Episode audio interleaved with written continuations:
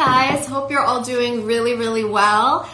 I'm really, really uh, very excited to bring you this topic today. We are talking all about the role that fathers play in empowering their daughters because I think we talk all the time about how women empower girls, but I think it's also really important to bring attention to the fact that our men, our fathers play a really, really important role. And today I'm bringing my cousin, Gila, who is here. Let's see. Bring her live and we are going to chat about this very important topic. So, hi. Hello. Gila. How are you? I'm good. How are you? I'm good. Thank you for hanging out for, with me today. Of course. This is, I've never done this before. So, this is, uh, I don't know how you do this every day. No, I actually never go live with other people. So this is kind of new to me too, but I, I'm just excited that I get to see your beautiful face. I get to hang out with you and we get to talk about two of our favorite men in the world. Yeah. Right? Yeah, so I'm down. just going to give a brief introduction. So Gila and I are first cousins. Our fathers are brothers. And we have had the great fortune of being raised by two pretty amazing men who who have you know in spite of the fact that they were immigrants and new to Canada when we moved there didn't know the language had there was such a learning curve they did everything that they could to bring us as much education empowerment Yeah. uh, guidance as they could and and we we feel very fortunate so today we wanted to talk about them but also give all of you tools uh, and your men tools on how to bring that empowerment to our young girls because they play such an important role and and so Gila uh, do you want to give us like a little brief intro about yourself anything you want to share where you live what you do who you are what what you'd like to share So, I live in Toronto. As Melody said, we are cousins. We actually grew up down the street from each other, which was amazing growing up. Uh, we actually had the we had the influences from both men in our lives, and I'm sure Melody feels the same way. But her dad is literally my second dad, and I think vice versa for my dad for her. Uh, so, so growing up with those two influences really, really shaped me as a person, and I have to say, me as a woman, which you don't always hear that. You know, you don't always hear that the dad was the one that was, at least when we were growing up, traditionally traditional, Right. you know, traditional influences. You don't really hear that, that, you know, the dad was the one empowering the girl to do X, Y, and Z. So, um, we were lucky. we were, we were lucky. lucky. We, we really were lucky and and i'm glad that we know it right we know it uh, i think that you know something that really came to mind for me when we were thinking about talking about this topic uh, and in any relationship this is a book that i really recommend but there's a book called the five languages of love by gary chapman and in the book, he talks about how we love other people. Like we all have a different love language. We all choose to give love according to the love language that comes the most naturally to us. And what we sometimes forget is to understand what other people's love languages are too. So, I mean, go get the book if you haven't gotten the book because it's Yeah. amazing. But what the reason I'm bringing it up is because uh, there are so many ways of empowering, right? There are so many ways of empowering, but it's not a straight line. And we we want you all, whoever is watching, to be open to understanding that um, every every man can bring his own level and degree of empowerment. And we were raised by two men who happen to be brothers. They're night and day. They're completely different. Their values are the same, Mhm. but the way that they showed each of us love was completely different. And which is why we were so lucky to have our uncles living down the street because we were Yeah. also being delivered that love in the way that we were getting it from our father. So I'd love to know from you. I mean, I think I already know what Amu Amu means uncle in Farsi, by the way, and that's how we refer to uncle. Um, but I would love to know from you what Amu's primary love language was as you were growing up. So definitely words of affirmation, hands down.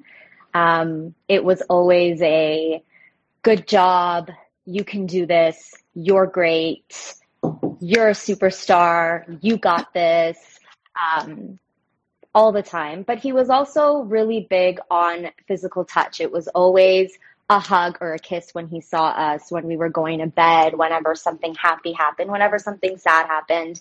He was very uh, affectionate in that sense. But I would say words of affirmation would probably trump that a little bit. So words of affirmation, but also yeah, physical touch. Also physical touch. Yeah. So Gila and I collectively we are six girls in our family. So I, I yeah. I'm from a family of three girls and one boy. Gila's from a family of three girls. So we were all all six girls were raised by these two men. Now what I'm wondering is your sisters and yourself, like how did you receive those languages of love? Like were those the languages of love that you wanted? To to be fueled by or did you not understand them at a certain point? Like how was that for you? It's a bit of a tough question. I don't know if i could answer it on behalf of my sisters. Um, we all three of us also talking about siblings that are night and day we also all have the same values but we are also very different in how we um, approach situations and um, feel sure. and receive different things personally for me because it started at such a young age it's almost as if my dad conditioned me to receive that kind of love if that makes any sense. Absolutely. Ever since a super young age if i was ever questioning if i wanted to do something or run for a position on a board or i used to do french speaking competitions or just all of this kind of stuff I was nervous as hell to do any of it. But ever since I was a kid, he was always like, why not? Of course, do it, go for it, make that speech, run for this, do that. And it got to a point where I got used to it. Mm-hmm. So he almost taught me how to receive those words of affirmation and believe it for myself, believe it within myself that, yeah, I could do it to a point where even now it's his voice that I hear whenever I'm interviewing for a job or when I was applying for law school or anything that ever just scared me so much. I just thought, okay, my dad would be saying, just do it. That's you don't know until you beautiful. try. Like it's, yeah. I mean, it's so beautiful and it's such a gift. I think it's such a gift yeah. to share that with anyone who's watching because uh, to know that you can condition that in your child from such a young age. And of course, you were also receptive to it. So there's that piece of the equation. Uh, but he was giving you these words of affirmation from from the day you were born, and mm-hmm. so that that became normal to you. That became, yes. uh, and, and I love how you said it became your inner voice because that's everything like the way and we this goes for mothers and for fathers like the way that we speak to our children literally becomes their inner voice so it's yeah. so important to get super connected to what we're saying to them how we're saying it what the intention is behind the words that we're using now my father his love language is completely different than your father's love language. Not that like we always got hugs and kisses. We did. We did. But his primary, I would say, was acts of service. And acts of service is just showing people that you love them with the things that you do for them. Like my dad would go grocery shopping in our home, which I loved, by the way, because because in like all of my friends' homes, it was all, always cooked. their mothers, right? And and my dad, he yeah, he would drive us places. Like if we had plans with friends, he would drive us there. He yeah. would drive us home. I mean, not of course, my mom did so very much. So none of this is to be overshadowed by how much my mom has done for us and how much your mom has done for us. But we're on the topic of our of our fathers. Um, so for sure, my dad was acts of service, and I find it so interesting because when I look at myself now, that's one of the primary ways I show love to my family is acts of service as well. So it's interesting how that gets handed down.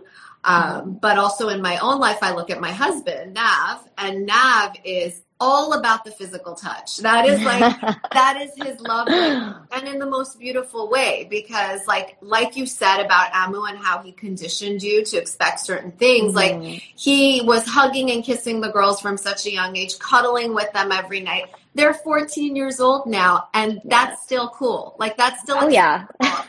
and if he wasn't cuddling with them every night there'd be a problem. So um so again, just to like drive home that point that like there's there's no one way to empower your daughters but to really check in with the intention behind it like what is it that we are trying to provide for our girls and asking yourself that and aligning whatever the action is with that intention so can you think of a time when you were like and this is so on the fly nothing we discussed but i yeah. think that's where like the best stuff comes out but can you think of a time when you were struggling in some way, right, as a young girl, or even recently? Not that you're not young, but you know what I'm talking about. But like at, that that your dad uh, really gave you the kind of guidance that you needed to pull through and to grow through whatever you were dealing mm-hmm. with. There were many times that that happened, which I'm so fortunate to say that there were many times yeah, that, that happened. Yes. Um, I have to say it was it was more of a recent experience. Okay. Um, I recently graduated from law school, and yay, and that was honestly the hardest time of my life. And I mean, it's all relative. I obviously know that there are so many harder things to deal with, but up until that point, I had not faced so much rejection and so much competition around me and negativity and my dad was the one that kept me grounded which i really needed and i was in a different city and calling him allowed me to kind of take the negativity away from myself that all of being, these things were like why is this happening to me and shift it to more of a well what can i do about it Mm, like right? Like what can I do about it? My dad is, is very much don't sit there and say woe is me, you know? Mm-hmm. If if this is something that's really bothering you, then what can you do about it? And if you can't do anything about it, then why are you sitting there and wallowing? Wallowing. you know, his his favorite thing is if you can't change something, then don't let it affect your mood and your life. Obviously that's easier said than done. I mean, he's had many many years of of practicing that but for me i would just say throughout law school a lot of the rejection that came along with it um, that's how he would get me through that is he would just say look you know you're doing the best you can. Um, is there something you can do to change this? Is there a way that you can take control of this situation and flip it? When i was doing the bar exams I didn't pass the first time, that hit me really hard. And that's a big deal because you can't practice law without it. Sure. So it's like everything you have done until that point, you know, what was it for if at the end of the day you can't even pass this one stupid exam? Um, and I remember I was bawling my eyes out. and he just sat there and he said, Look, he said, it's happened already. You know, be sad about it if you want to be sad about it. But at the end of the day, now you have to think, what am I going to do next? How am I going to move forward from this? Because you could sit here and you could wallow and you could cry for the next couple of months, but nothing's going to change. Whereas if you maybe wallow for a couple of days and then you pick yourself up and you say, let's study again. Let's do this again.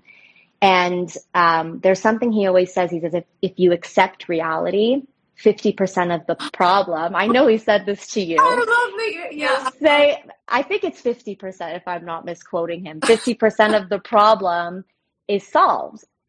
So and I didn't get that at first. I was like, what are you like? What are you even talking about? I, my life is over. What do you mean? he's like, he's like, no, he's like, accept it. You failed you got rejected, whatever the case may be. Yeah. Now, once you've accepted that, that's 50% of that issue is right. gone. The other 50% is where are you going to go from here? What are you going to do? He's totally right. He's so, you like what is in your zone of influence, right? Like the past is the past. There's nothing you could do. Yeah. This is where we're at. Okay, like what we, like he's a life coach. Like let's just we need to give him an honorary certification. He's totally a life really coach. Is. But as you know, I had yeah. this conversation with him last week. He called and it's like like the sun sunshine in my day when I get home.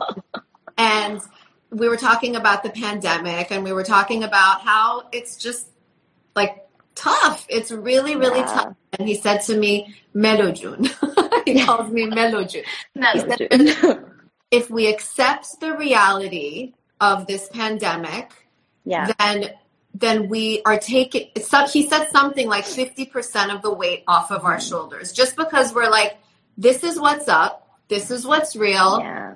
okay now what and I literally said that quote to one of my daughters this morning. She was having a hard time with something. And I said, honey, I don't think you've accepted the reality of the situation yet. Like, let's, you know, it was ringing yeah. in my ear because that we had spoken about it and he had said that. Yeah. So I really love that. And that is a huge amount of empowerment for him to dish mm-hmm. out to you because you know he he's allowing you to really tune into your own inner power and that's mm-hmm. what he's been doing for you all along since you were a young girl telling you how powerful you are telling you you've got this and i feel like like this is this is the gift that fathers can give to their daughters it's not mm-hmm. to say it so much that they create and let me ask you this because I think this is important. Without me even answering this, I'd love to know from you because, you know, I have 14 year old girls right now. Nav and I shower them with affection and love. Mm-hmm. And sometimes we ask ourselves, like, where is the balance? Like, like, is it too much? Are we, are we creating an expectation for them to always receive love from every relationship in their lives? Are we creating entitlement in our daughters by being so present and loving so hard. What do you think? Because you do come from a home where your dad loved you hard. So, did that create entitlement? And if not, how did he balance that out? It definitely created an expectation. Okay. Um, and not just with my relationships, but with my friends, that I come to accept the words of affirmation from other people. Um, and then in my relationships, if I look back on past people that I've dated, those people really were very similar to my dad in the ter- in terms of how they showed affection. So whether or not I would be actively looking for that in my life, I think because I had it, I grew up with the expectation, not really, maybe kind of the expectation that that that's what I that yeah that first of all that that exists which I love. I love that I grew up with knowing that that was possible and seeing it with my parents knowing that it was possible for a man to be like that with a woman. So that's the first thing and then I appreciate that now um, looking back on it um, but it definitely does make it harder because then you start seeking that out. Or if you're not getting it, you feel like something is missing, which goes back to the love languages that it's not necessarily that something is missing, but someone may just show love in a different way. Um, and the way that that was balanced out, I would say, was with my mom. So my mom was the one that balanced it out. There was no way my dad was going to scale back on there was no way. And there was no way that he would tell us to accept any less from oh. anybody. He always told right. us, you gotta, you gotta, um, you, you need to be with someone who shows their emotions. Obviously he was so, biased. Right. So it would, it would be my mom who balanced it out. And just going back to what you were saying before, it's not a right or a wrong way of showing affection or of doing something. Um, my mom is like your dad. You know, when we were kids, her way of showing love to us was acts of service. Right. You know, she may not have, obviously, she loved and hugged and kissed us, and we knew she loved us. That it wasn't about that. But my dad was just on another level. So my mom, for her, it was her acts of service, making dinner every night, doing our laundry, taking us to school, picking us up from school, taking us to doctor's appointments. She did absolutely everything. Right, right. Right. And sometimes that's overlooked you know sometimes we don't see that as as being a way of showing affection, but it very much is. And so that was a great balance that we had uh, growing up. And that and that's really you know it, you you hit on something so insightful because yeah. because yeah like it's we come right back to the love languages like in those yeah. relationships and and you know, in our home, we, I, I, sent you the article about the love languages. Mm-hmm. This is mm-hmm. like an activity we literally sat down and did for this very reason because, because I, we, we wondered as parents, like Dina's crying. Gila's sister, my cousin, my other cousin is on the line. She's crying. Um, so it's an exercise we did because we wanted to balance out like all that, all that, uh, you know, emotion and love, mm-hmm. we also wanted them to know that there are different ways of communicating, different ways of giving, mm-hmm. different ways of receiving. So we did this activity with them. Um, but you know, what, what can, what do you think? I mean, like, not that we have the answers, but what, what do you think parents can do to make their kids understand yeah. these love languages? Like, what, what can they do to make them understand that, that not everyone is going to greet them mm-hmm. in the mm-hmm. same way that they've been used to being acknowledged throughout their lives. You know what? It's really hard. I'm not a mother, so I I can only imagine how hard that is to try and have these conversations, but also at the age of 14, I didn't know how I wanted to receive love. I didn't even know how I get, gave love. So really, I think that's something that they probably don't know right now either. And that's something that they're going to figure out. It's only something that I figured out recently. so, right. you know, like. But it also wasn't brought to your attention, right? Like it, it also was, it was the way that it yeah. was. And, it also wasn't. And that was that. Exactly. And we're trying to create like some newness for the next yeah. generation where they can become more emotional yeah emotionally intelligent and no and of course their love language might be one language today and it might be different in 10 years yeah. but to just kind of stay in tune with that and and and that's actually a really good point is that your love language can change yeah. over time you yeah. know going back to my mom her love language is definitely still acts of service but there's so much more of physical touch and words of affirmation. And I, that may be something that came with age. I yeah. don't know. Yeah. You know, but it's, that definitely changed over time too. My dad, um, he, he's really big on giving gifts. So I don't know if he was always like that, but that's a big thing now too. So yeah. it's almost like he hits all of them. All, your dad hits all of them. Your dad hits all. He hits all of them. But um, it's funny, my sister Mona is actually the one, I think it was maybe four or five years ago, who introduced me to the love languages. There's a little test that you can take online. Wow. Yeah. And she was just saying, This changed my life. You need to definitely. The comments. the comments are comments. great. Keep them coming. If we're not acknowledging them, it's not because we're not seeing them. Keep them coming. um, and she had said to me, you know, this changed my life. You really, you really need to do this test. And I made my friends do this test. You know, I, it, it just really changes the way that you, you look at things. And if only I had known that when I was younger, if only I had, I think that doing something like that with your daughters is an amazing idea. Yeah. Um, but I do think that maybe they don't know exactly for sure, for sure. It's just what they want right like, now. Like tuning them into a little yeah. bit of awareness. And I'm actually thinking as we're talking that maybe creating a workshop around love languages mm-hmm. could be amazing for young girls. And that's something yeah. I'll consider. Um, so, so my dad, so we, we talked about how his love language was acts of service growing up and his has most definitely changed too. Uh, so, so let me, let me scale it back for a minute because my dad, uh, he also he also made us feel as young girls there's nothing that we couldn't do. There is nothing that we couldn't do. Mm-hmm. And he had a famous phrase, Gila, you want to say it with me? Impossible, impossible is impossible. impossible. So like that was my first experience yeah. with the love of quotes and my dad coined this quote impossible is impossible and that quote rings true for me every single day of my life.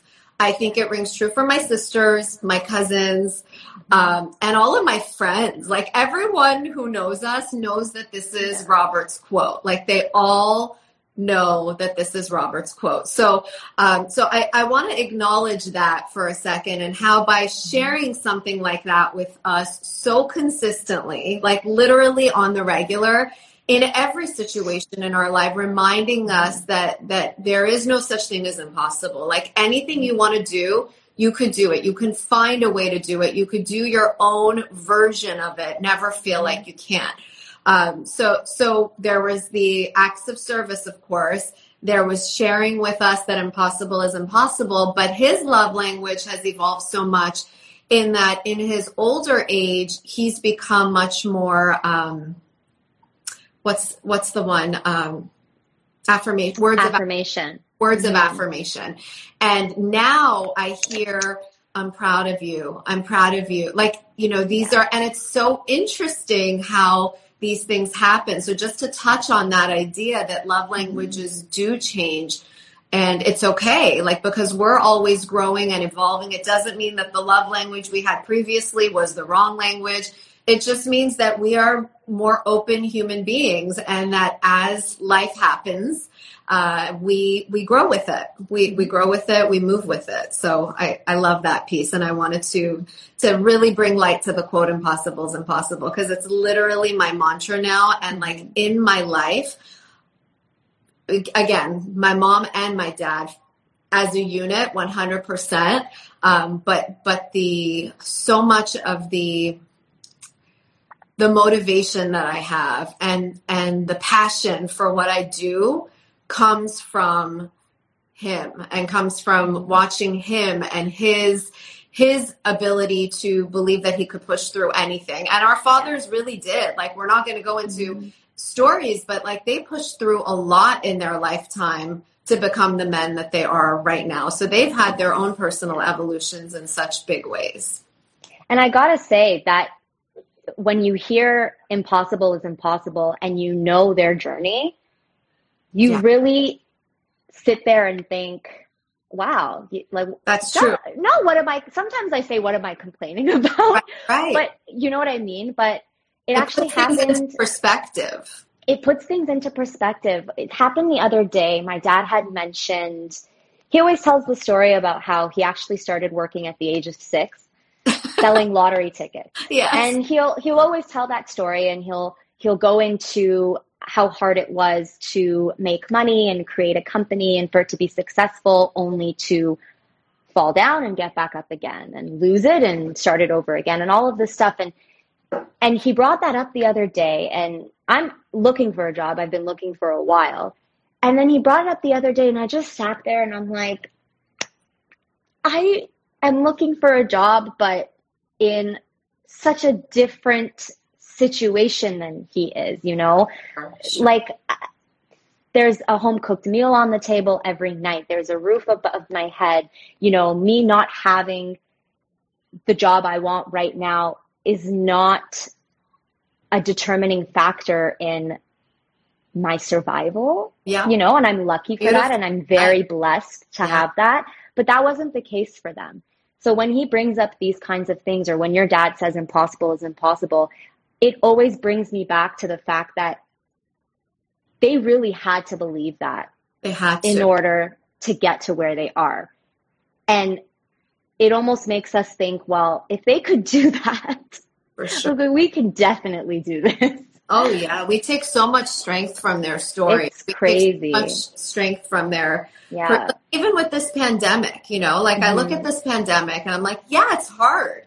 And this is mm-hmm. not to, you know, to to dismiss how challenging it has been and and continues to be. Yeah. But, you know, we're, we're looking at, at changes in, in our life. Like we're all looking mm-hmm. at, like my day to day has changed as, as, a result of this pandemic. My life has changed as a result of this pandemic in so many ways. But I do, I, I take it back to, I look at my parents and I look at how they left a country that was their mm-hmm. home and they didn't have language. And in, in later years in their lives had to find jobs and yeah. and and help their family survive and and give us the tools that we needed to to survive it, it was a lot and it puts it all into perspective like i've got this i've got this. Impossible is impossible. We we will figure this out and it and it's going to be okay. It is going to be okay. And that um, also um sorry one more thing. No, that also makes me think about how culture and just generational differences it was also really big for us growing up and that might not be the case for other people. So to think that these are the tools that we got considering that you know they came from the country that they came from and they're as traditional as they are. And um, you know i'm the third kid. My dad is significantly older than me. And yet he was still able to sit there and be open minded and you know and your dad the same thing and, and push you to be great and do things and give you those tools when honestly I wouldn't expect that of them at that time. Sure. So that's it's also just, amazing. It's just a testament to, yeah. you know, you can be whoever you want to be. You could be whatever you want to be.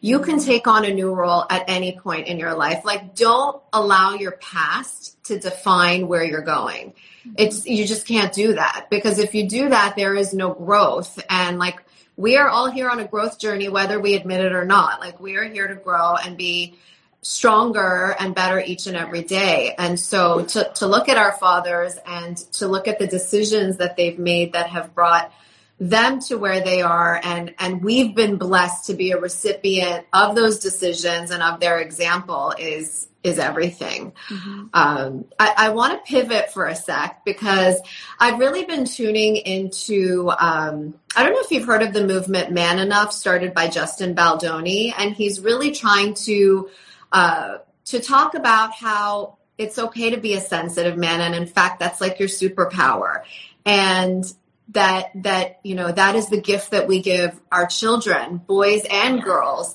to be a sensitive man, to me, to be a man who feels his emotions and doesn't mm-hmm. hide from his emotions.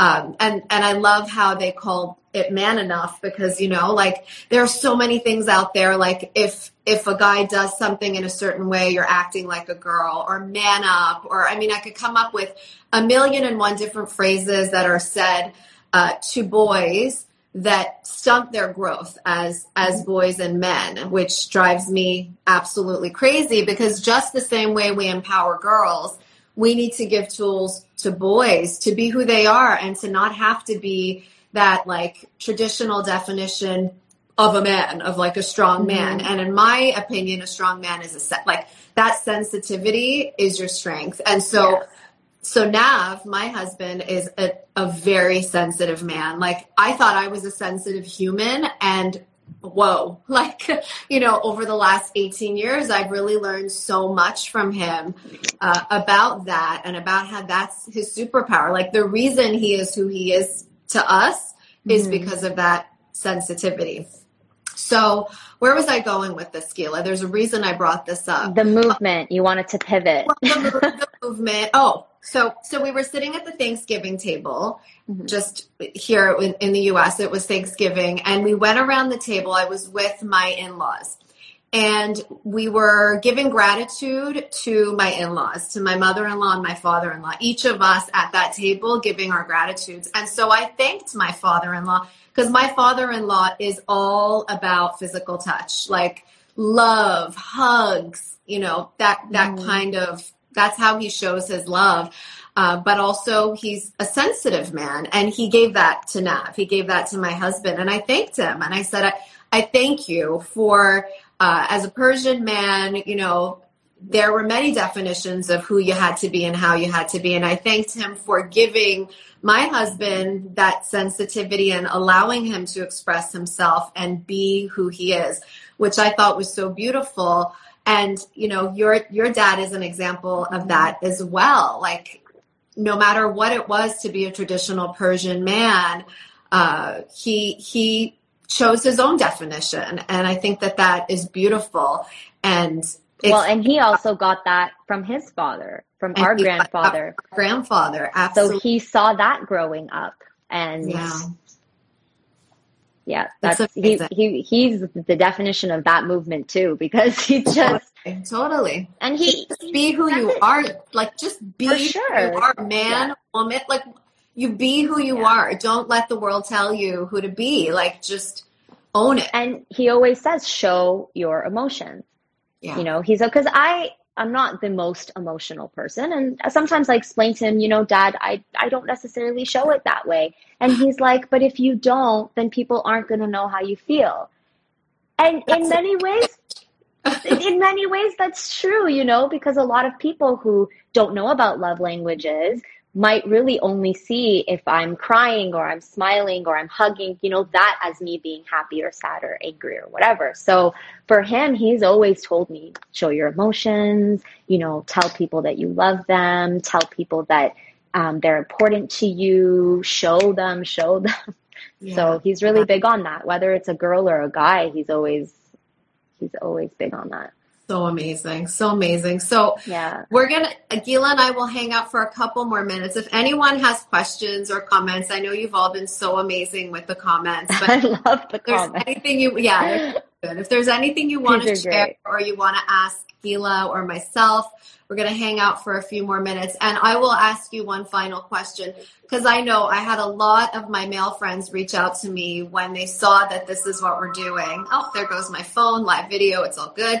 Um, so I had a lot of my friends reach out to me and say, you know, I need this recording. Like they're so interested, these young fathers of how to show up for their daughters, how to bring mm-hmm. empowerment to their daughters. And just kind of in light of our conversation, what would you say to those young fathers, having been a girl who was raised in a home with so much empowerment uh, mm-hmm. from both your mom and from your dad in different ways? What what would be your message to them?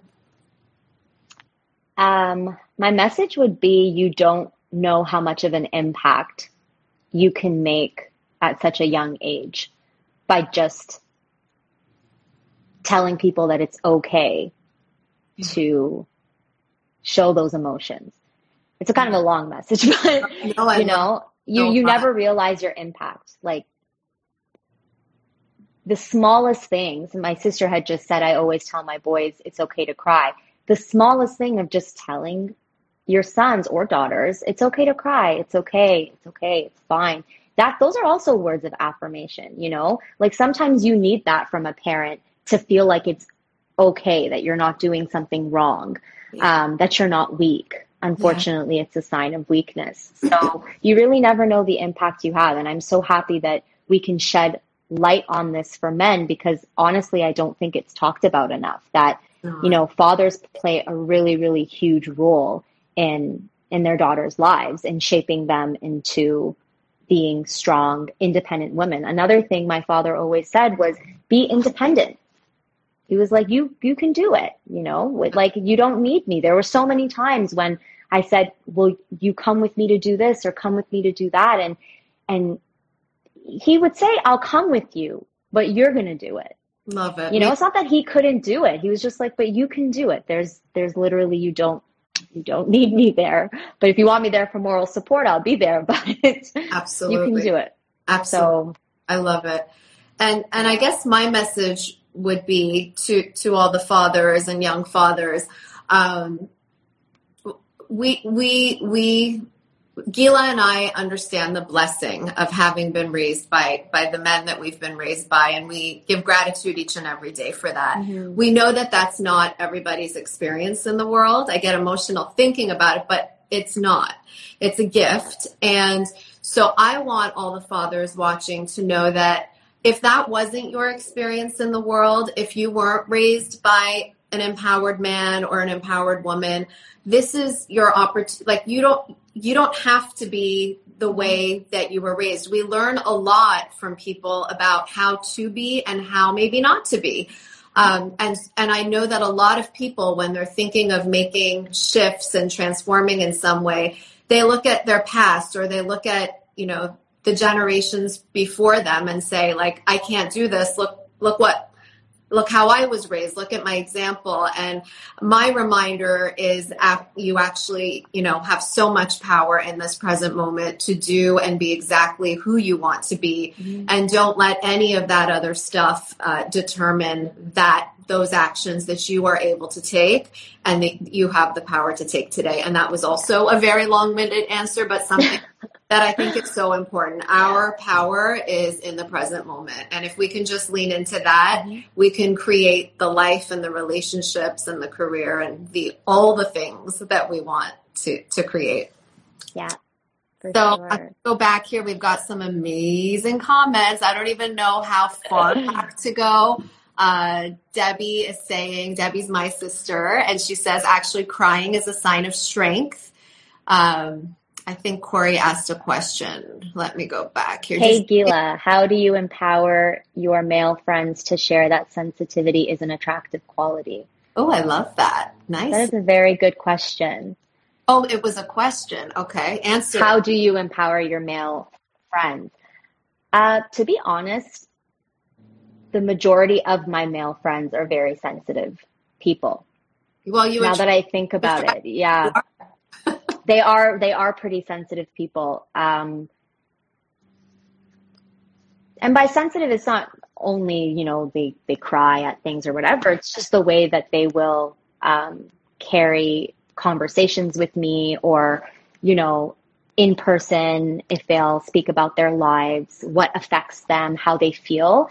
I have to say the majority of my guy friends are able to share those emotions and maybe that's you know a new generational thing that mm-hmm. they're knowing that they know that that's okay I love um, that so much. I hope so, that is. I, I mean, by yeah. having conversations like these ones, we we are holding space to create more yeah. of that, to create more of that. Yeah. Did you sorry grow, sorry did you grow up with with um, guy friends that yeah, my we're sensitive or sensitive. I'm like, there's a part of me that's like, is this a Canadian thing? you know, like, it's not. Of course, it's not. But yes, my friends in Toronto were my yeah. my, my friends were actually pretty sensitive.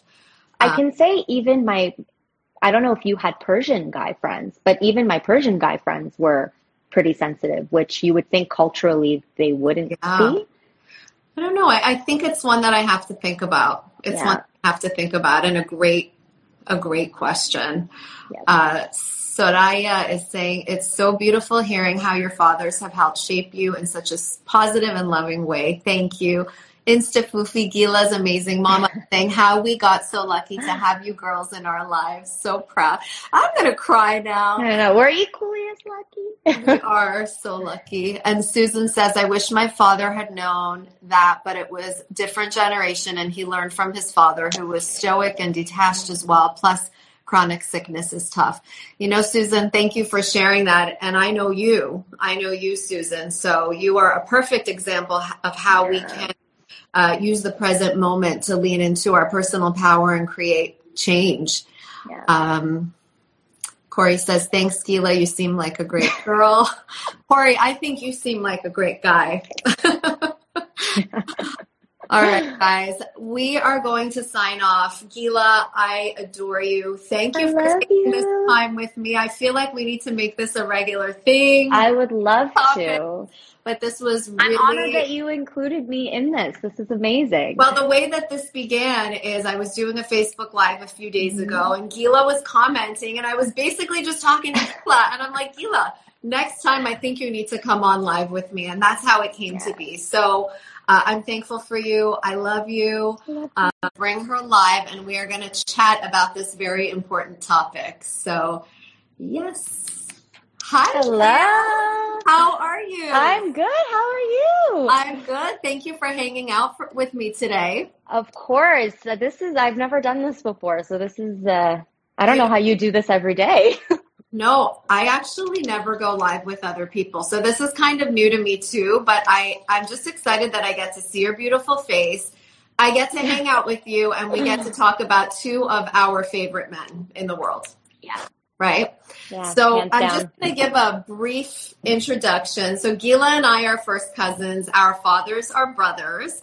And we have had the great fortune of being raised by two pretty amazing men who who have you know in spite of the fact that they were immigrants and new to Canada when we moved there, didn't know the language, had there was such a learning curve they did everything that they could to bring us as much education, empowerment, yeah. uh, guidance as they could, and and we we feel very fortunate. So today we wanted to talk about them, but also give all of you tools uh, and your men tools on how to bring that empowerment to our young girls because they play such an important role. And and so Gila. Uh, do you want to give us like a little brief intro about yourself? Anything you want to share? Where you live? What you do? Who you are? What what you'd like to share? So I live in Toronto. As Melody said, we are cousins. We actually grew up down the street from each other, which was amazing growing up. Uh, we actually had the we had the influences from both men in our lives, and I'm sure Melody feels the same way. But her dad is literally my second dad and I think vice versa for my dad uh, for her. So so growing up with those two influences really really shaped me as a person and I have to say me as a woman which you don't always hear that, you know, you don't always hear that the dad was the one that was at least when we were growing up traditionally traditional right. you know traditional influences you don't really hear that that you know, the dad was the one empowering the girl to do X, Y, and Z. So um, we were lucky. We were, we were lucky. lucky. We, we really were lucky, and and I'm glad that we know it. Right, we know it. Uh, I think that you know something that really came to mind for me when we were thinking about talking about this topic uh, and in any relationship, this is a book that I really recommend. But there's a book called The Five Languages of Love by Gary Chapman. And in the book, he talks about how we love other people. Like we all have a different love language. We all choose to give love according to the love language that comes the most naturally to us. And what we sometimes forget is to understand what other people's love languages are too. So, I mean, go get the book if you haven't gotten the book because it's yeah. amazing. But what the reason I'm bringing it up is because uh, there are so many ways of empowering, right? There are so many ways of empowering, but it's not a straight line.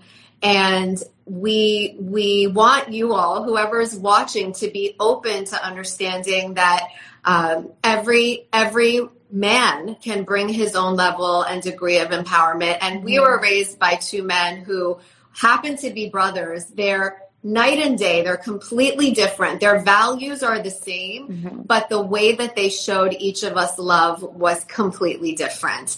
And 100%. which is why we were so lucky to have our uncles living down the street because we were yeah. also being delivered that love in the way that we were getting it from our father. So I'd love to know from you. I mean, I think I already know what Amu Amu means uncle in Farsi, by the way, and that's how we refer to uncle.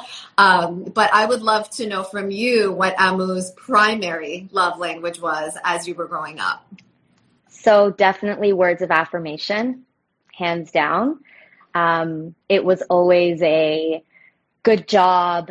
You can do this you're great, you're a superstar, you got this, um, all the time. But he was also really big on physical touch. It was always a hug or a kiss when he saw us, when we were going to bed, whenever something happy happened, whenever something sad happened. He was very uh, affectionate in that sense. But I would say words of affirmation would probably trump that a little bit.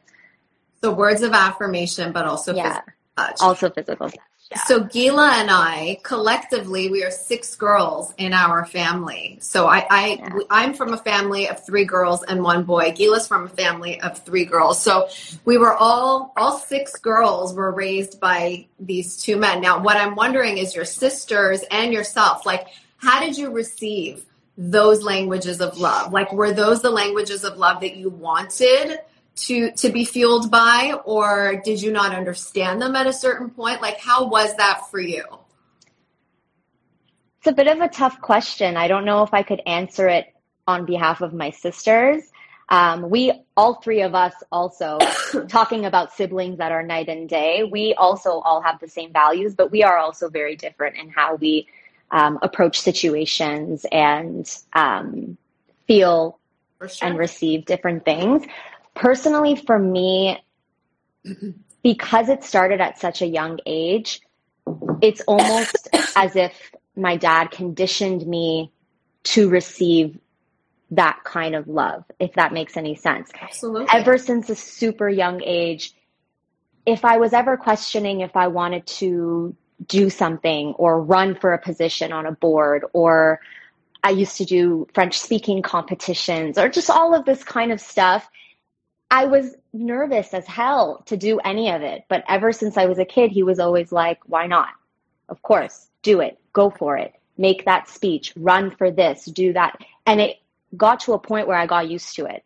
Mm-hmm. So he almost taught me how to receive those words of affirmation and believe it for myself, believe it within myself that, yeah, I could do it to a point where even now it's his voice that I hear whenever I'm interviewing for a job or when I was applying for law school or anything that ever just scared me so much. I just thought, okay, my dad would be saying, just do it.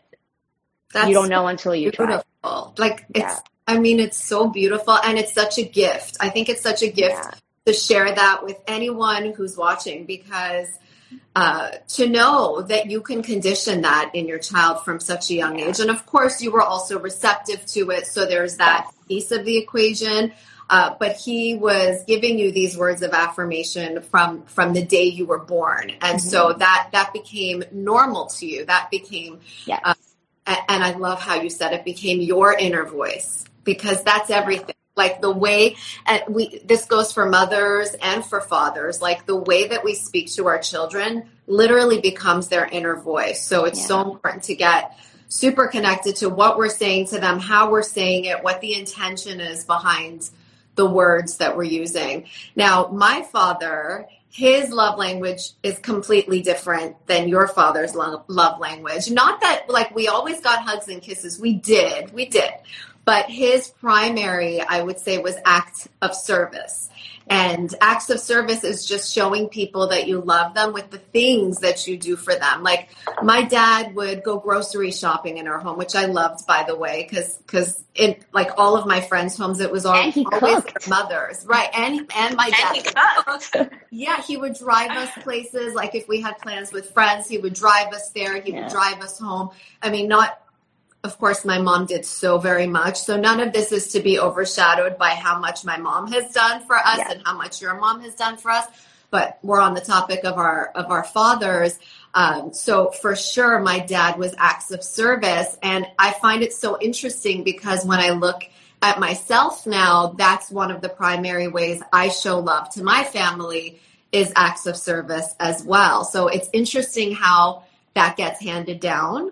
Um, but also in my own life, I look at my husband, Nav, and Nav is all about the physical touch. That is like that is his love and in the most beautiful way because like like you said about Amu and how he conditioned you to expect certain things mm-hmm. like he was hugging and kissing the girls from such a young age cuddling with them every night they're 14 years old now and that's still cool. Like that's still oh yeah.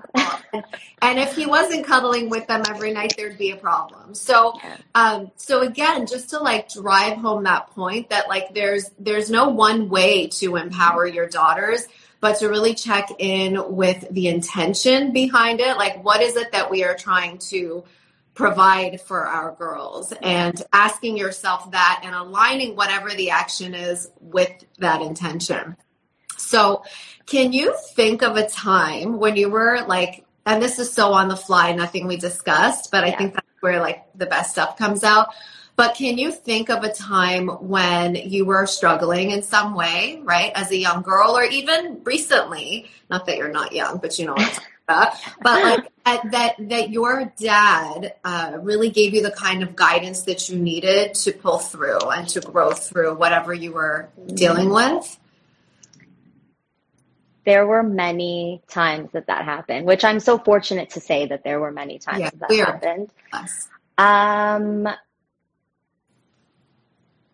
I have to say it was it was more of a recent experience. Okay. Um, I recently graduated from law school, and yay, and that was honestly the hardest time of my life. And I mean, it's all relative. I obviously know that there are so many harder things to deal with, but up until that point, I had not faced so much rejection and so much competition around me and negativity. And my dad was the one that kept me grounded, which I really needed. And I was in a different city, and calling him allowed me to kind of take the negativity away from myself that all of being these things were like why is this happening to me?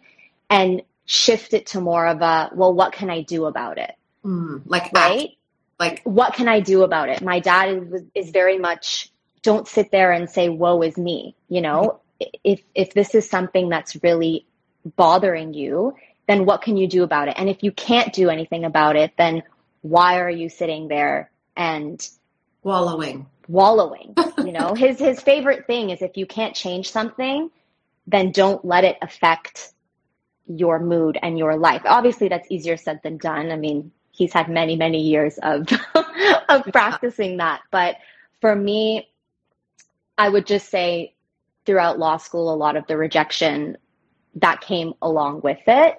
Um, that's how he would get me through that is he would just say look you know you're doing the best you can um, is there something you can do to change this is there a way that you can take control of this situation and flip it when i was doing the bar exams i didn't pass the first time that hit me really hard and that's a big deal because you can't practice law without it Sure. so it's like everything you have done until that point you know what was it for if at the end of the day you can't even pass this one stupid exam.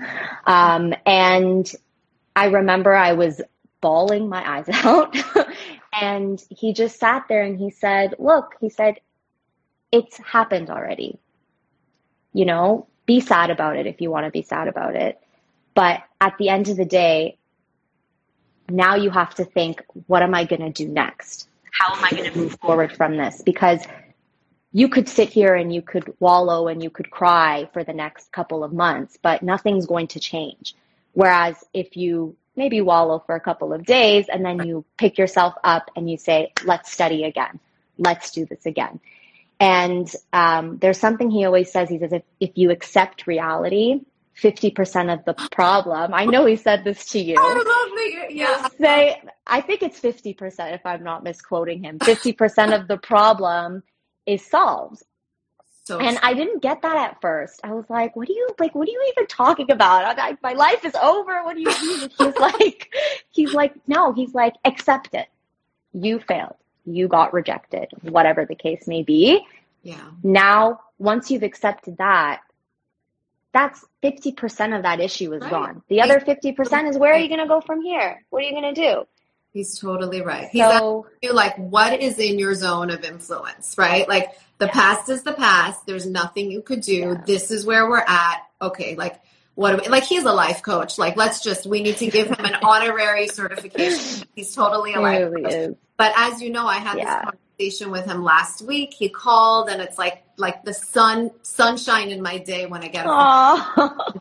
And we were talking about the pandemic and we were talking about how it's just like tough. It's really, really Yeah. tough. And he said to me, Melojun. he calls me Melojun. If we accept the reality of this pandemic, yeah. then then we are taking he said something like 50% of the weight off of our shoulders just because we're like this is what's up this is what's real Yeah. okay, now what?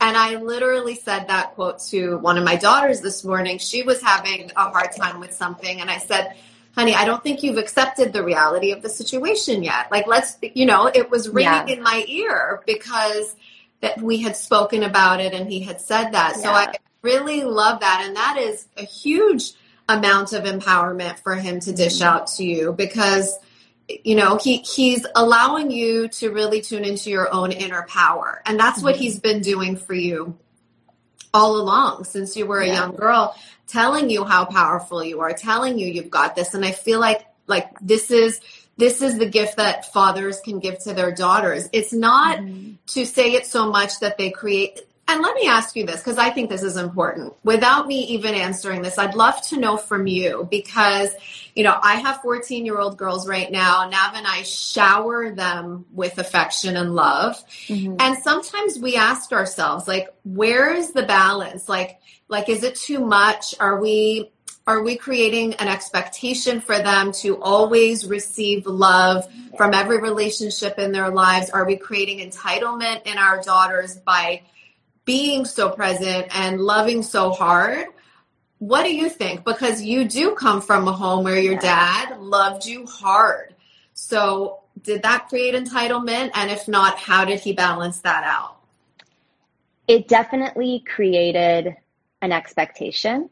Okay. Um, and not just with my relationships, but with my friends, that I come to accept the words of affirmation from other people. Um, and then in my relationships, if I look back on past people that I've dated, those people really were very similar to my dad in the ter- in terms of how they showed affection.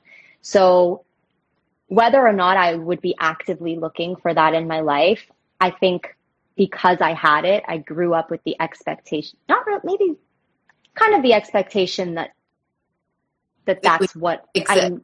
But yeah, that first of all that that exists, which I love.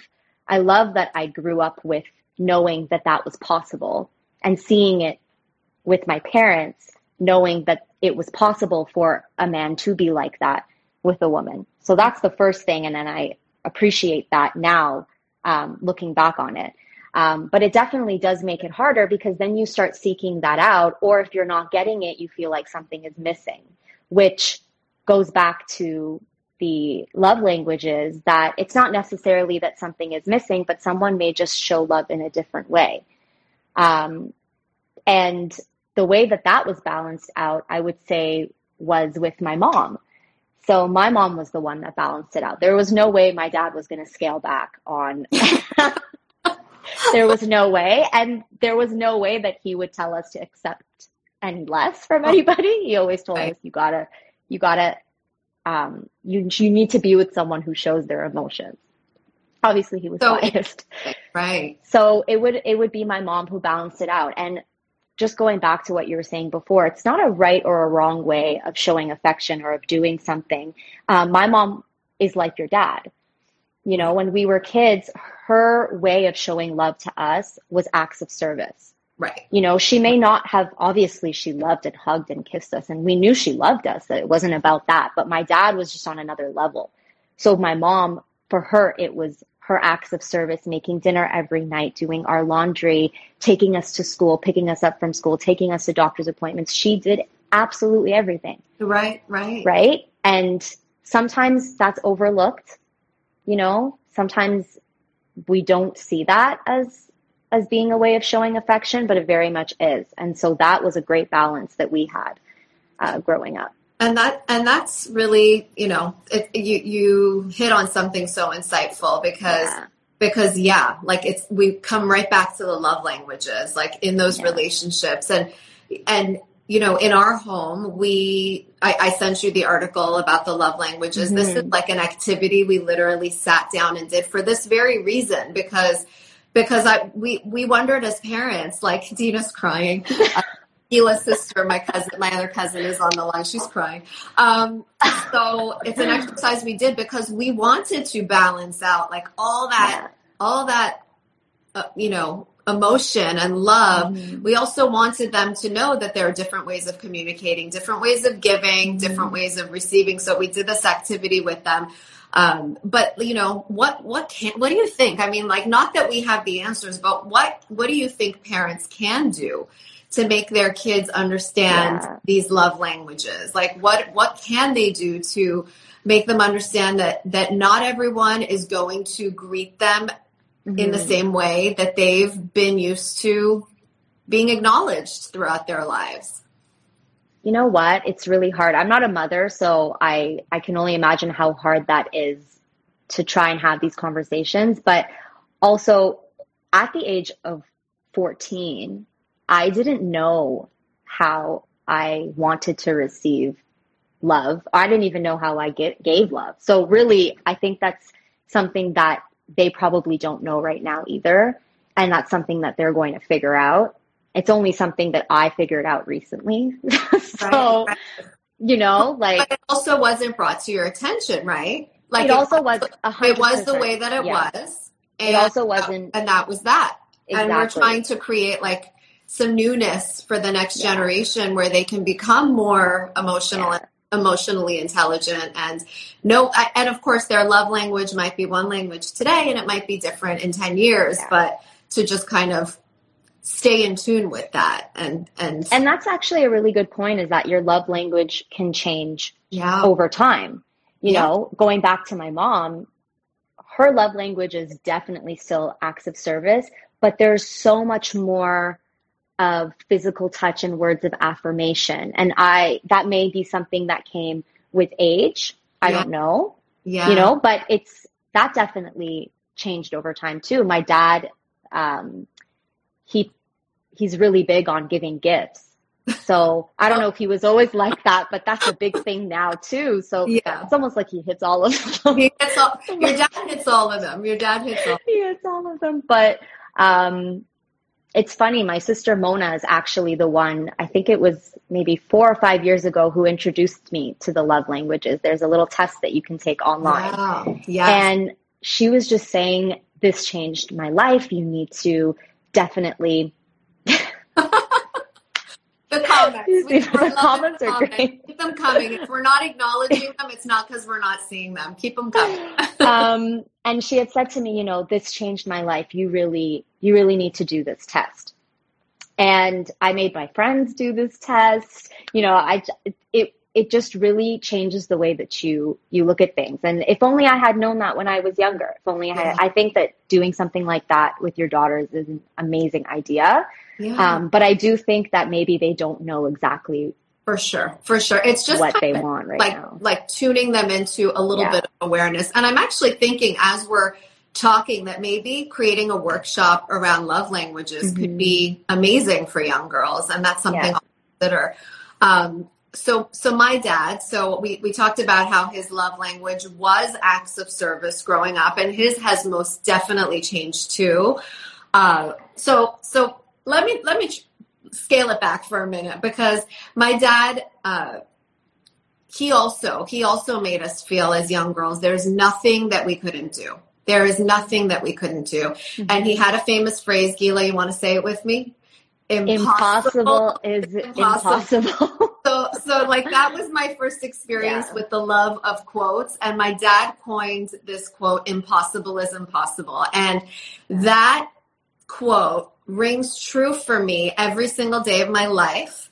I think it rings true for my sisters, my cousins, um, and all of my friends. Like everyone who knows us knows that this is Robert's quote. Like they all know that this is Robert's quote. So, um, so I, I want to acknowledge that for a second and how by sharing something like that with us so consistently, like literally on the regular, in every situation in our life reminding us that that there is no such thing as impossible. Like anything you want to do you could do it. You can find a way to do it. You could do your own version of it. Never feel like you can't. Um, so so there was the acts of service of course. There was sharing with us that impossible is impossible but his love language has evolved so much in that in his older age he's become much more um, what's what's the one um, affirmation words affirmation of words mm-hmm. of affirmation and now i hear i'm proud of you i'm proud of you like you know these yeah. are and it's so interesting how these things happen so just to touch on that idea that love mm-hmm. languages do change and it's okay like because we're always growing and evolving it doesn't mean that the love language we had previously was the wrong language it just means that we are more open human beings and that as life happens, uh, we we grow with it. We we grow with it. We move with it. So I I love that piece, and I wanted to to really bring light to the quote "impossible is impossible" because it's literally my mantra now, and like in my life. Again, my mom and my dad as a unit 100% um, but but the so much of the the motivation that i have and and the passion for what i do comes from him and comes from watching him and his his ability to believe that he could push through anything and our fathers really did like we're not going to go into mm-hmm. stories but like they pushed through a lot in their lifetime to become the men that they are right now. So they've had their own personal evolutions in such big ways. And I got to say that when you hear impossible is impossible and you know their journey, you yeah. really sit there and think, wow, like that's true. No, what am I? Sometimes I say, what am I complaining about? Right. But you know what I mean? But it, it actually happens. Perspective it puts things into perspective. It happened the other day. My dad had mentioned, he always tells the story about how he actually started working at the age of six, selling lottery tickets. Yes. And he'll he'll always tell that story and he'll he'll go into how hard it was to make money and create a company and for it to be successful only to fall down and get back up again and lose it and start it over again and all of this stuff and and he brought that up the other day and i'm looking for a job i've been looking for a while and then he brought it up the other day and i just sat there and i'm like i am looking for a job but in such a different situation than he is you know like there's a home cooked meal on the table every night there's a roof above my head you know me not having the job i want right now is not a determining factor in my survival. Yeah. You know, and I'm lucky for that and I'm very blessed to yeah. have that. But that wasn't the case for them.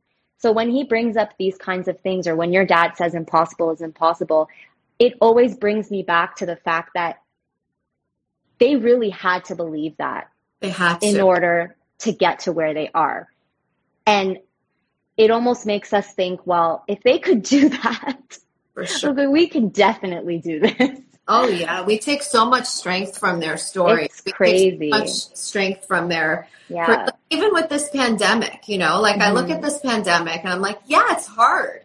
And this is mm-hmm. not to, you know, to to dismiss how challenging it has been and and continues to be. Yeah. But, you know, we're, we're looking at, at changes in, in our life. Like we're all looking at, mm-hmm. like my day to day has changed as, as, a result of this pandemic. My life has changed as a result of this pandemic in so many ways. But I do, I, I take it back to, I look at my parents and I look at how they left a country that was their mm-hmm. home and they didn't have language. And in, in later years in their lives had to find jobs and yeah. and and help their family survive and and give us the tools that we needed to to survive. It, it was a lot. And it puts it all into perspective. Like i've got this. I've got this. Impossible is impossible. We we will figure this out and it, and it's going to be okay. It is going to be okay. And that um, also um, sorry one more thing no, that also makes me think about how culture and just generational differences it was also really big for us growing up, and that might not be the case for other people. So to think that these are the tools that we got, considering that, you know, they came from the country that they came from and they're as traditional as they are. And, um, you know, I'm the third kid. My dad is significantly older than me. And yet he was still able to sit there and be open minded and, you know, and your dad the same thing and, and push you to be great and do things and give you those tools when honestly I wouldn't expect that of them at that time. Sure. So that's it's also just, amazing. It's just a testament to, yeah. you know, you can be whoever you want to be. You could be whatever you want to be. You can mm-hmm. take on a new role at any point in your life. Like, don't allow your past to define where you're going.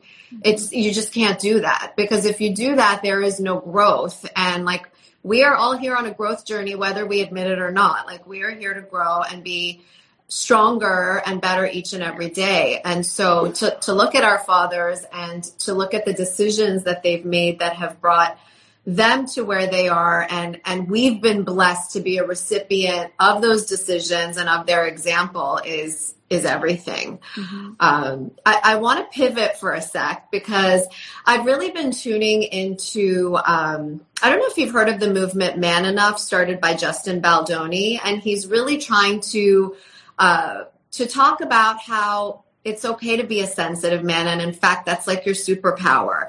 And that that you know that is the gift that we give our children boys and girls to be a sensitive man to me to be a man who feels his emotions and doesn't mm-hmm. hide from his emotions.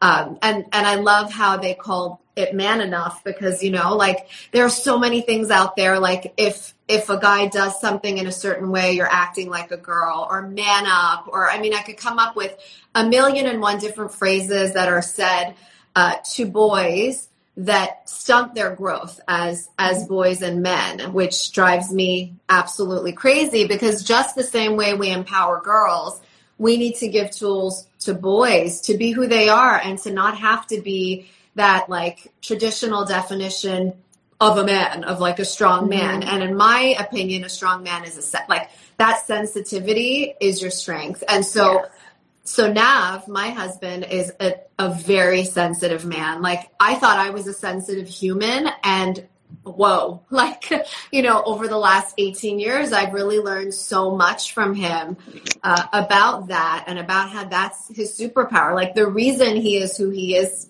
to us mm-hmm. is because of that sensitivity. So, where was I going with this, Gila? There's a reason I brought this up. The movement. You wanted to pivot. Well, the, the, movement. Oh, so so we were sitting at the Thanksgiving table, mm-hmm. just here in, in the U.S. It was Thanksgiving, and we went around the table. I was with my in-laws, and we were giving gratitude to my in-laws to my mother-in-law and my father-in-law each of us at that table giving our gratitudes. And so i thanked my father-in-law because my father-in-law is all about physical touch like love hugs you know that that mm. kind of that's how he shows his love. Uh, but also he's a sensitive man and he gave that to nav. He gave that to my husband and i thanked him and i said i, I thank you for uh, as a Persian man, you know, there were many definitions of who you had to be and how you had to be. And I thanked him for giving my husband that sensitivity and allowing him to express himself and be who he is, which I thought was so beautiful. And, you know, your, your dad is an example of that as well. Like, no matter what it was to be a traditional Persian man, uh, he, he chose his own definition. And I think that that is beautiful. And well, and he also got that from his father, from our grandfather. Our grandfather, absolutely. So he saw that growing up, and yeah, yeah that's, that's he, he he's the definition of that movement too, because he just totally and he just be who you are, like just be sure. who you are, man, yeah. woman, like you be who you yeah. are. Don't let the world tell you who to be. Like just own it. And he always says, show your emotions. Yeah. You know, he's because I I'm not the most emotional person, and sometimes I explain to him, you know, Dad, I I don't necessarily show it that way, and he's like, but if you don't, then people aren't going to know how you feel. And that's in many ways, in many ways, that's true, you know, because a lot of people who don't know about love languages might really only see if I'm crying or I'm smiling or I'm hugging, you know, that as me being happy or sad or angry or whatever. So for him, he's always told me, show your emotions, you know, tell people that you love them, tell people that um, they're important to you, show them, show them. Yeah. So he's really big on that. Whether it's a girl or a guy, he's always he's always big on that. So amazing. So amazing. So yeah, we're going to, Gila and I will hang out for a couple more minutes. If anyone has questions or comments, I know you've all been so amazing with the comments. But I love the comments. Anything you, yeah, good. If there's anything you want to share great. or you want to ask Gila or myself, we're going to hang out for a few more minutes. And I will ask you one final question because I know I had a lot of my male friends reach out to me when they saw that this is what we're doing. Oh, there goes my phone, live video. It's all good. Um, so I had a lot of my friends reach out to me and say, you know, I need this recording. Like they're so interested, these young fathers of how to show up for their daughters, how to bring mm-hmm. empowerment for, to their daughters. And just kind of a, in light of our conversation, what would you say to those young fathers, having been a girl who was raised in a home with so much empowerment uh, mm-hmm. from both your mom and from your dad in different ways? What what would be your message to them? Um, my message would be: you don't know how much of an impact you can make at such a young age by just telling people that it's okay to show those emotions. It's a kind of a long message, but no, you know, you, you never realize your impact. Like the smallest things, my sister had just said, I always tell my boys it's okay to cry. The smallest thing of just telling your sons or daughters, it's okay to cry. It's okay. It's okay. It's fine that those are also words of affirmation, you know? Like sometimes you need that from a parent to feel like it's okay that you're not doing something wrong, yeah. um, that you're not weak. Unfortunately, yeah. it's a sign of weakness. So you really never know the impact you have. And I'm so happy that we can shed light on this for men because honestly, I don't think it's talked about enough that, uh-huh. you know, fathers play a really, really huge role in, in their daughters' lives and shaping them into being strong, independent women. Another thing my father always said was be independent. He was like, you, you can do it, you know, like you don't need me. There were so many times when I said, will you come with me to do this or come with me to do that? And, and he would say, I'll come with you, but you're going to do it. Love it. You know, it's not that he couldn't do it. He was just like, but you can do it. There's, there's literally, you don't you don't need me there. But if you want me there for moral support, I'll be there. But absolutely, you can do it. Absolutely, so, I love it. And and I guess my message would be to to all the fathers and young fathers. Um, we we we Gila and I understand the blessing of having been raised by by the men that we've been raised by, and we give gratitude each and every day for that. Mm-hmm. We know that that's not everybody's experience in the world. I get emotional thinking about it, but it's not. It's a gift, and so I want all the fathers watching to know that if that wasn't your experience in the world, if you weren't raised by an empowered man or an empowered woman, this is your opportunity. Like you don't you don't have to be the way that you were raised. We learn a lot from people about how to be and how maybe not to be. Um, and and I know that a lot of people, when they're thinking of making shifts and transforming in some way, they look at their past or they look at you know the generations before them and say like, I can't do this. Look look what look how I was raised, look at my example. And my reminder is you actually, you know, have so much power in this present moment to do and be exactly who you want to be. Mm-hmm. And don't let any of that other stuff uh, determine that those actions that you are able to take and that you have the power to take today. And that was also a very long winded answer, but something that I think is so important. Our power is in the present moment. And if we can just lean into that, mm-hmm. we can create the life and the relationships and the career and the all the things that we want to to create. Yeah. So sure. go back here. We've got some amazing comments. I don't even know how far back to go. Uh, Debbie is saying, Debbie's my sister, and she says actually crying is a sign of strength. Um, I think Corey asked a question. Let me go back here. Hey, Just- Gila, how do you empower your male friends to share that sensitivity is an attractive quality? Oh, I love that. Nice. That is a very good question. Oh, it was a question. Okay. Answer. How do you empower your male friends? Uh, to be honest, the majority of my male friends are very sensitive people. Well, you now that I think about it, yeah, they are they are pretty sensitive people. Um,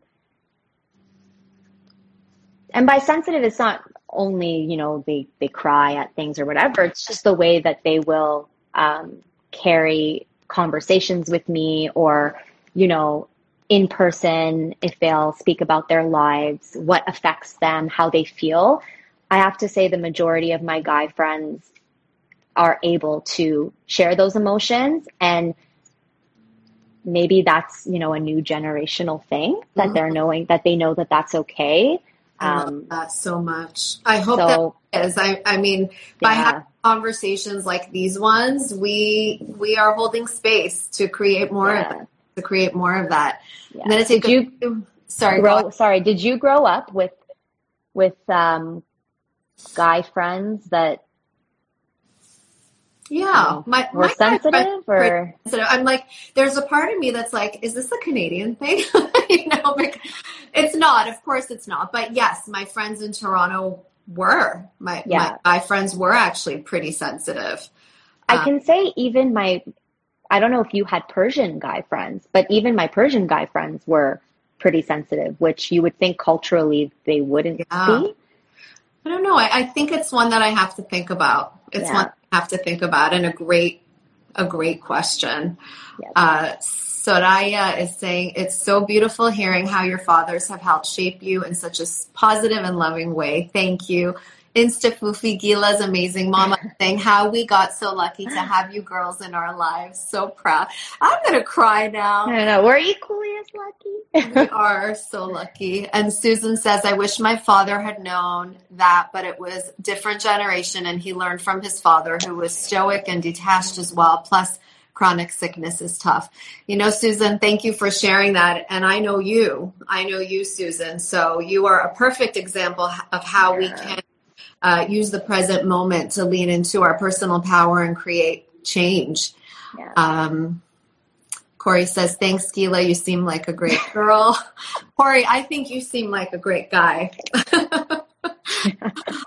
All right, guys, we are going to sign off. Gila, I adore you. Thank you I for taking you. this time with me. I feel like we need to make this a regular thing. I would love to. But this was really. I'm honored that you included me in this. This is amazing. Well, the way that this began is I was doing a Facebook Live a few days mm-hmm. ago, and Gila was commenting, and I was basically just talking to Gila, and I'm like, Gila, next time I think you need to come on live with me. And that's how it came yeah. to be. So uh, I'm thankful for you. I love you. Love you. Um, and thank you everyone for joining us.